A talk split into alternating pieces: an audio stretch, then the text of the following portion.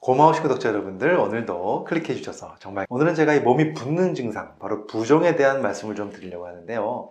사실 살이 찐 건지 아니면 부종이 생긴 건지 구분하는 방법도 있습니다. 아주 간단하게 3초 만에 구분할 수 있는 방법도 알려드리고 그 다음에 또 부종 중에서도요 질병과 관련된 부종인지 아니면 그냥 생리적 부종인지 이런 것도 좀 확인하는 방법 말씀드리려고 합니다. 그래서 오늘 어떨 때 이거는 정말 병원을 가야 되는 부종이고 어떨 때는 생활 습관을 좀 고쳐서 부종을 해결할 수 있는지 여기에 대한 말씀 드릴 테니까요. 여러분들 아주 좋은 시간이 될 것 같습니다.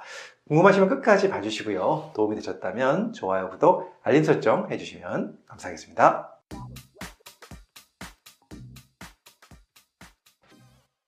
안녕하세요. 교육을 전공한 교육하는 의사 가정의학과 전문의 이동환입니다. 자, 부종과 아니면 부종이 아닌 그냥 살이 찐 건지 구분하는 초간단 방법. 첫 번째는 바로 이 엄지손가락으로요. 꼭 눌러보는 겁니다. 자, 어딜 누르는 거냐? 보통 이제 이 다리 쪽에 부종이 많이 생기죠. 그래서 발등이라든가 또는 이 정강이 뼈 있죠. 그쪽을 한번 꾹 눌러보는 건데요. 사실 부종이라는 것은 이제 수분 정체가 되면서 붙는 거기 때문에 꾹 눌렀을 때 쑥 들어가죠. 예, 들어갔는데 거기서 이제 중요한 게 손을 뗐을 때 그것이 나오지 않고 살이 튀어나오지 않고 그대로 몇 초 동안 멈춰 있다가 서서히 튀어나온다. 이것은 이제 부종이죠. 부종이고요. 만약에 그냥 살이 찐 거라면 잘 안 들어가거나 들어갔다 하더라도요. 예, 쓱 들어갔다가 다시 튀어나오죠. 바로. 그래서 부종인지 아닌지 확인하는 방법. 이것이 그냥 지방 때문에 본 것 같이 보이는 살이 확인하는 방법은 눌러보면 압니다. 자, 그런데 사실 눌러지지 않거나 바로 튀어나오더라도요. 부종이 아닌 것처럼 보이더라도 좀 특이한 부종도 있긴 있어요. 예, 그런 경우는 바로 수분이 정체돼서 생기는 부종이 아니라 연부 조직이 생기는 부종이거든요. 그런 부종의 대표적인 원인 질환이 있습니다. 그것이 바로 뭐냐면 갑상선 기능 저하증입니다. 그래서 오늘 어, 첫 번째로 제가 이 부종이 생겼을 때 우리가 의심해야 될 예, 몸이 부었을 때 의심해야 될 질환 중에서 첫 번째 질환을 제가 말씀드릴 것은 바로 갑상선 기능 저하증입니다. 갑상선 기능 저하증은 부종을 특이한 증상으로 나타내는데요. 물론 꼭 눌러가, 들어가는 부종은 아니지만 뭔가 좀 붓는 증상이 있죠. 그러면서 몇 가지 특징적인 증상들을 같이 가지고 있기 때문에 부종과 함께 이런 증상이 같이 있다 하면은 반드시 검사를 받아야 된다. 자, 어떤 증상이냐면 일단 피로감입니다. 갑상선 그 호르몬은요, 사실 우리 세포 속에서 대사 기능에 작용하는 굉장히 중요한 호르몬이죠. 그래서 이것이 떨어지면은 대사 기능이 떨어지면서 일단 피곤해지고요. 그 다음에 식욕이 저하되는데 체중은 증가하는 그리고 자꾸 붓고 살이 찌는 것 같은 느낌을 받습니다. 그와 함께 또 땀이 잘 나지 않고요. 그 다음에 추위를 많이 타게 되고 그리고 변비도 생길 수 있고요. 그리고 피부가 건조해지면서 이런 증상들이 함께 나타난다면 이것은 그냥 단순 부종이 아니라 갑상선 기능 저하증과 관련된 부종이 아닌가 생각하셔야 됩니다. 그래서 그럴 땐 뭐 당연히 병원 가셔서 간단하게 혈액 검사 해보셔도 금세 그 호르몬 수치만 확인하면 알 수 있으니까요. 꼭 확인해 보셔야 되고요. 자, 일단 두 번째는요. 심장이 나빠도 부종이 생길 수가 있는데요. 이때 생기는 부종은 함께 동반하는 증상이 있습니다. 그것이 바로 뭘까요? 그것은 바로 숨이 찬 증상입니다. 그래서 숨이 차면서 부종이 생겼다. 그러면 이것은 심장 기능에 문제가 있어서 생긴 부종이 아닌가. 반드시 체크하셔야 되고요.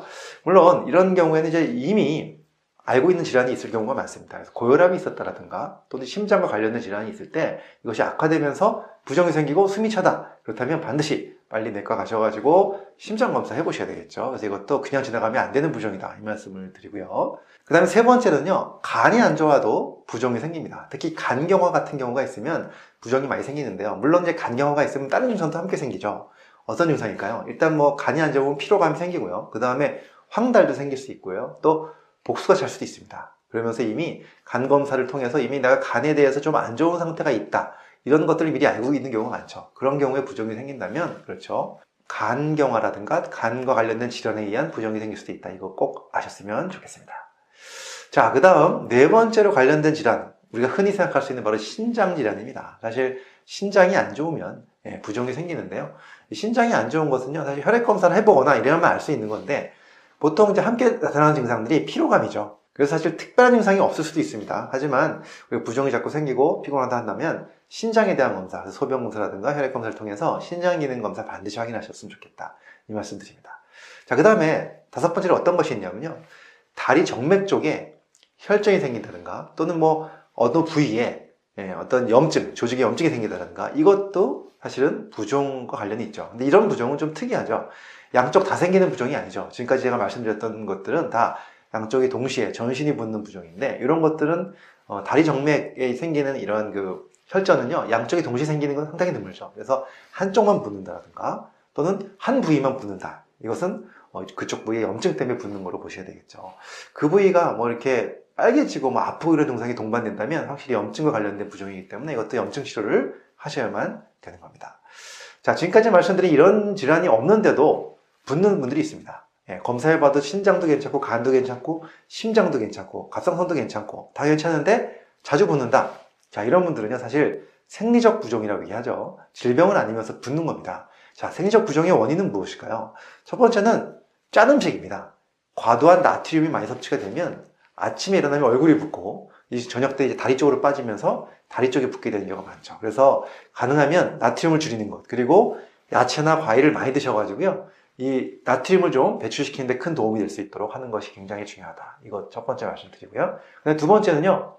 자세라든가 운동 부족 때문에도 부종이 잘 생깁니다. 특히나 오래 서 있는 분들 있죠. 계속 서 있다 보면 하체 쪽으로 어, 이렇게 피가 내려갔다가 올라오지 못하면서 다리 쪽으로 부종이 생기는 경우가 많죠. 그래서 오래 서 있는 분들이 부종이 잘 생기는데 이럴 땐 사실 종아리 근육이 중요합니다. 종아리 근육이 강한 사람들은 잘 짜주면서 이렇게 순환을 잘 시키기 때문에 정맥 순환이 잘 되기 때문에 부종이 덜 일어나는데 종아리 근육이 적게 되면 부종이 더 잘 생긴다는 겁니다. 그래서 평상시에 이 종아리 근육 운동도 좀 하시는 것도 큰 도움이 된다. 이 말씀을 드리고요. 그 다음에 또 세 번째로 어떤 경우에 생리적 부종이 생길 수 있냐. 여성분들 그 생리기관과 관련해서 주기적으로 부종이 생길 수 있습니다. 이것은 정상적으로 여성분 호르몬의 변화 때문에 생기는 부종이기 때문에 생겼다가 또 없어지고 그러는 거죠. 그래서 이것도 그렇게 큰 질병에 의한 부종은 아니다. 이 말씀을 드리고요. 그 다음에 또 네 번째로 이런 경우가 있습니다. 약물과 관련된 부종이죠. 특히나 뭐 소염 진 통제 같은 거 드시는 분들 또는 안 드시던 약을 갑자기 먹었는데 손발이 붓는다 하는 분들이 꽤 있습니다. 진통 소염제 같은 경우에 많이 붓거든요. 그래서 뭐 브루펜 계열의 약이라든가 또는 뭐 여러 가지 뭐 소염제 같은 그런 약물에 의해서 붓는 경우가 있습니다. 그래서 그런 경우는 또 약을 끊어보면 또 바로 또 회복이 되는 경우가 있으니까요. 그런 경우도 한번 알고 계셨으면 좋겠습니다. 자, 오늘은 제가 이 부종에 대한 말씀드렸어요. 그래서 어떤 분들은 물어봅니다. 이게 살찐 거냐, 이게 붓는 거냐, 아, 확인하는 방법 말씀드렸고요. 그와 함께 또 어, 떤 질환과 관련된 부종이 있는지, 증상에 대해서 어떻게 우리가 확인하고 병원에 가봐야 되는지, 그리고 생리적 부- 부종은 왜 생기는지 이런 말씀드렸으니까 여러분들 잘 습관 관리하셔가지고 어, 붓지 않는 그런 건강한 생활 되셨으면 좋겠습니다. 감사합니다.